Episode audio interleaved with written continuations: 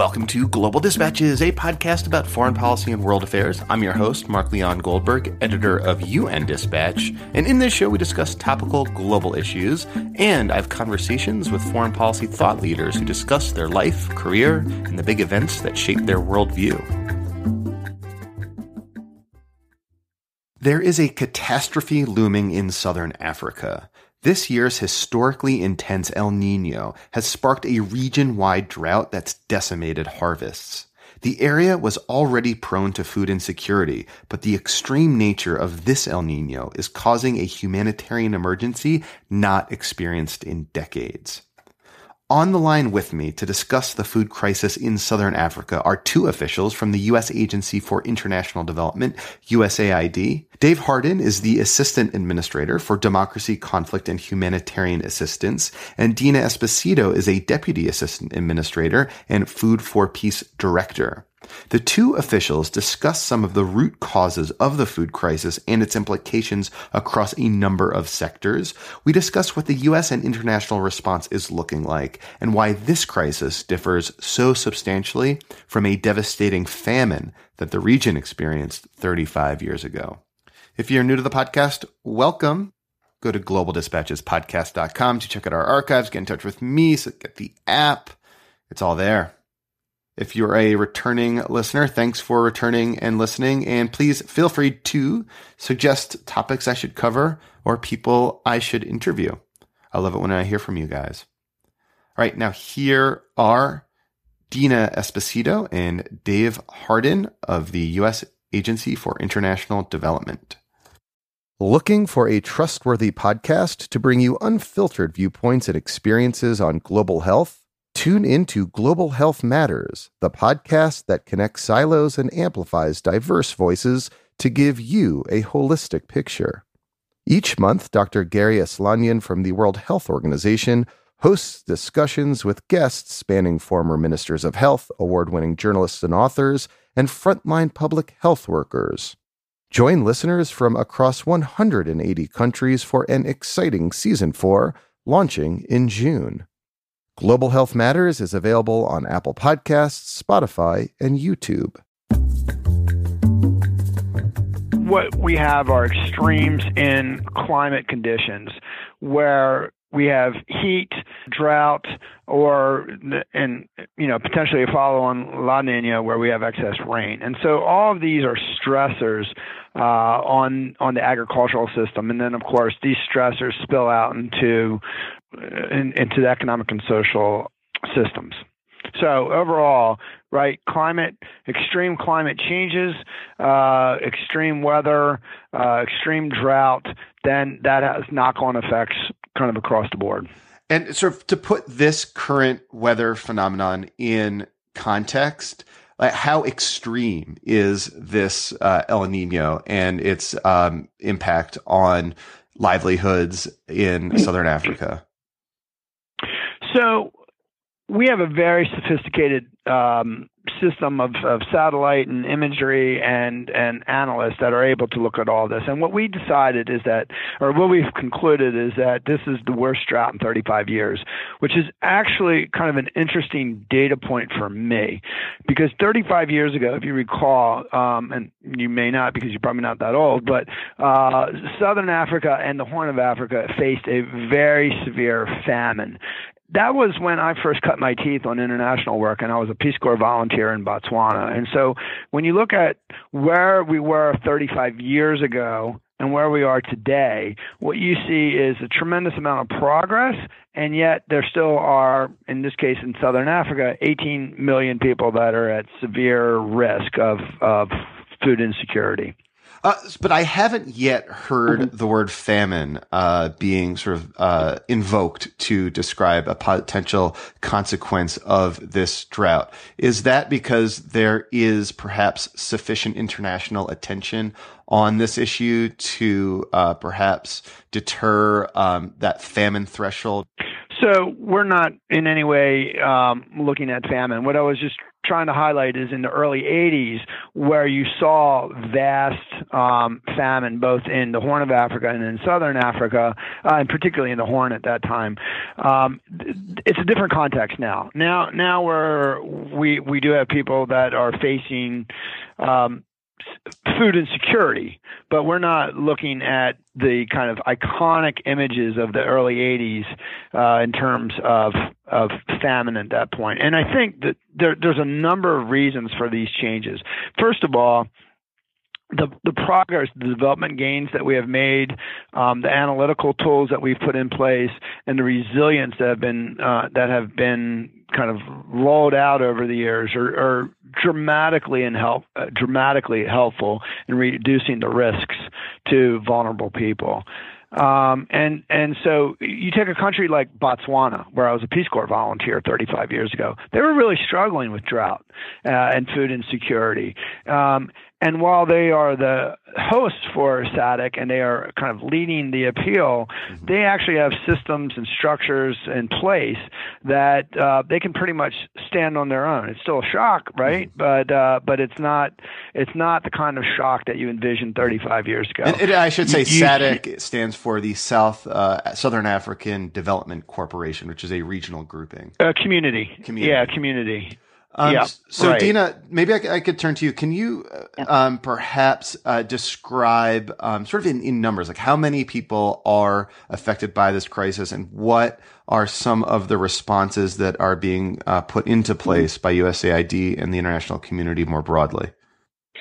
So this organization, SADC, the Southern Africa Development Community, has just hosted an event in Botswana launching a regional appeal outlining the nature of the crisis.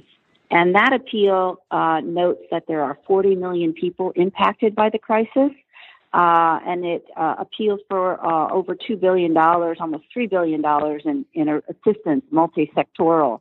That within that 40 million, of course, a subset of those, perhaps 23 million, they say, are in immediate need of humanitarian assistance.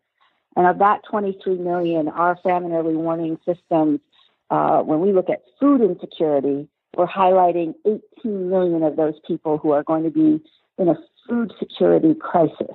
We do not expect that to reach famine proportions. And that's happening because there have been two consecutive poor droughts, poor cropping seasons in Southern Africa due to drought. The second one triggered by the advent of the El Niño weather phenomenon.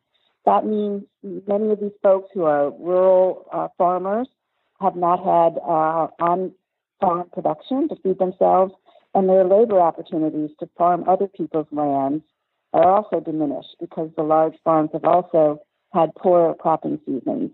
The lack of water is having kind of strange knock-on effects. If you think about, well, a school can't be open if they don't have any water in the school, or a hospital can't provide services if they don't have water.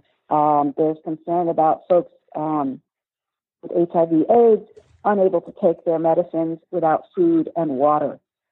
So there are a whole range of health dimensions that come into play when you have this kind of historic drought, as they've put it. It's a historic drought, the worst drought in 35 years in Southern Africa, affecting millions of people. Mm-hmm. So a few weeks ago, I was speaking with the World Food Program Director, Ertharin Cousin, who made the point that intervention now would help stave off a crisis that is expected to get much worse come October when the rainy season sets in and harvesting, whatever harvest has been collected is complete.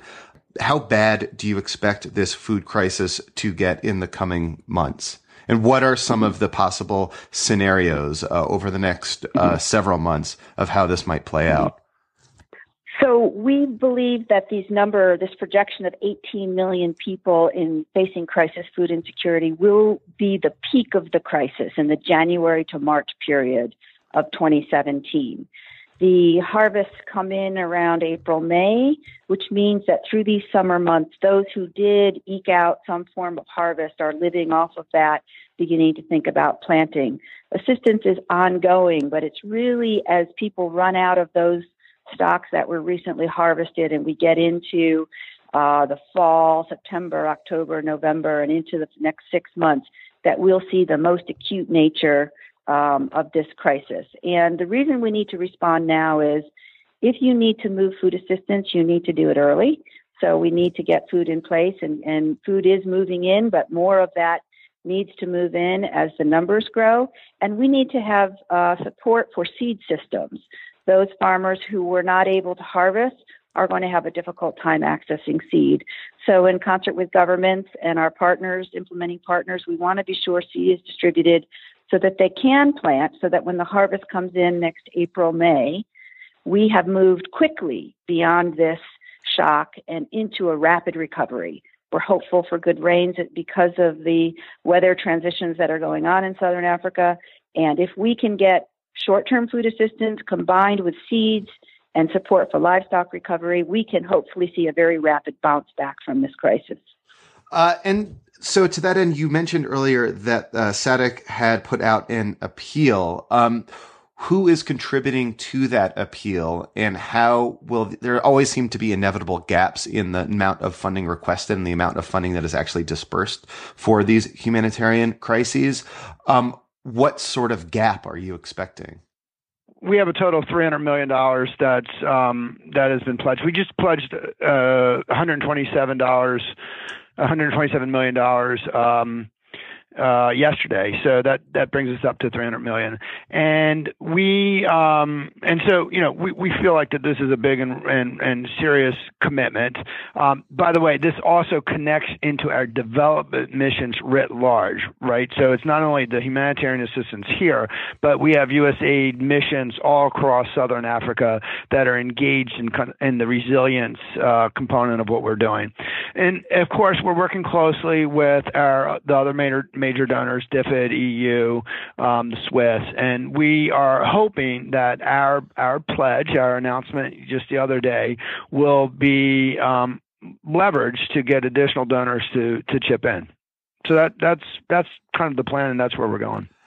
In terms of our assistance, that those resources are allowing us to ship more than 100,000 tons of food so far this year into the region. Our support is in some cases doubling or tripling in some of the worst affected countries.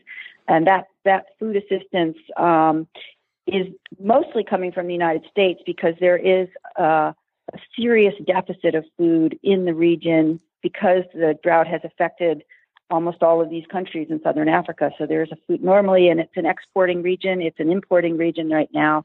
But things like sorghum, yellow split peas, vegetable oil, specialized food products to treat malnutrition.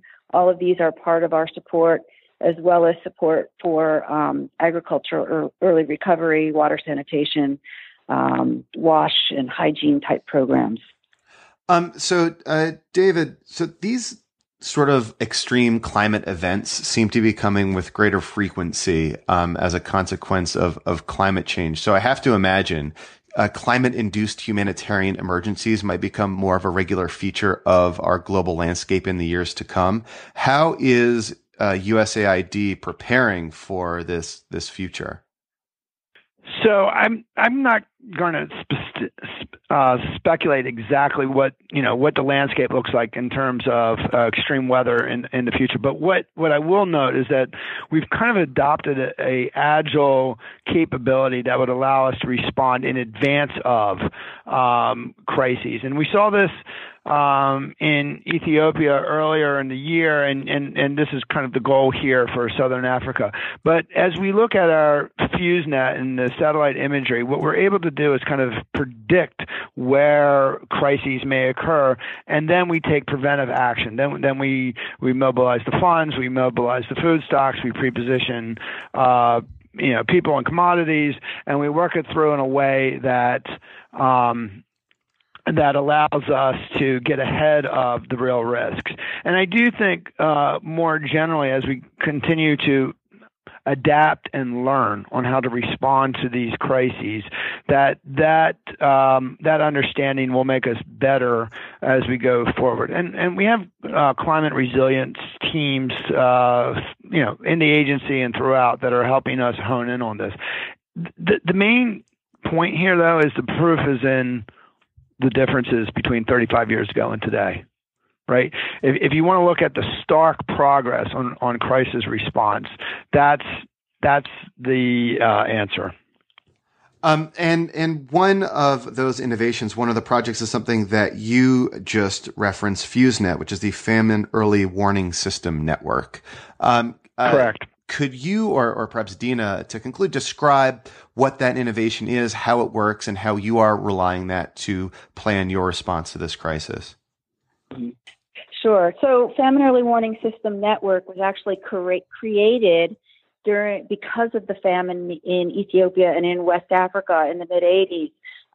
And of course, we know in Ethiopia more than 1 million people lost their lives as a result. And that system relies on both technology, like you heard about, satellite imagery, looking at crops and waterfall, but also has people on the ground who are doing regular food security assessments and building the capacity of host countries and working in partnership with the UN and NGOs to issue regular reports on food security. And we focus on those that are the most famine-prone countries in the world.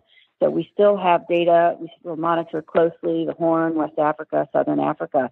Every month, the Famine Early Warning System Networks presents, actually it's a public good that they come in and speak to AID about where they perceive to be the most food insecure places 6 months from that month out. And that way we can plan ahead, 6 months ahead, if we need to ship food, if we need to buy food locally, if we want to establish voucher type programs. They're able to tell us where the food deficits are going to be based on crops, imports, pricing. They do a lot of market monitoring. And that is what we use to make some assessments about where we need to prioritize our food security intervention. All right. Well, Dina and Dave, thank you so much for your time.